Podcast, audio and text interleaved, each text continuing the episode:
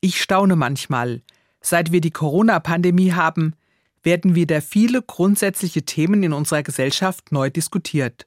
Zum Beispiel, welchen Wert hat das Leben? Oder was bedeuten uns unsere Grundrechte?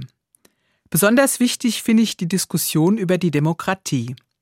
Und heute ist ein Tag, der mir einen Anlass gibt, darüber besonders nachzudenken. Am 18. Mai 1848 haben sich in der Frankfurter Paulskirche die Mitglieder des ersten gesamtdeutschen Parlaments versammelt.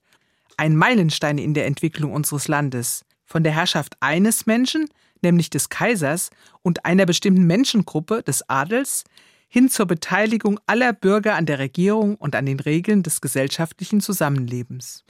Bei der gegenwärtigen Diskussion wird, glaube ich, vielen von uns bewusst, dass Demokratie nicht heißt, ich gehe alle vier Jahre zur Wahl, sondern es bedeutet, es ist wichtig, dass wir eine Verfassung haben, in der die Grundrechte aller Menschen festgelegt sind.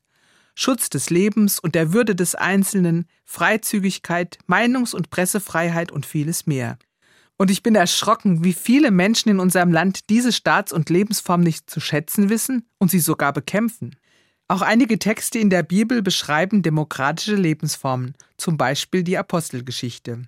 Da steht, und alle, die glaubten, waren an demselben Ort und hatten alles gemeinsam. Sie verkauften Hab und Gut und teilten davon allen zu, jedem so viel, wie er nötig hatte. Das ist gerade ein Musterbeispiel für Demokratie. Und es tut mir sehr leid, dass meine katholische Kirche diesen Weg nicht weitergegangen ist und dass sie in der jüngeren Geschichte Demokratie sogar verdammt hat. Bei mehr Gleichberechtigung und Mitbestimmung aller Gläubigen gäbe es auch viele Probleme in der Kirche heute nicht.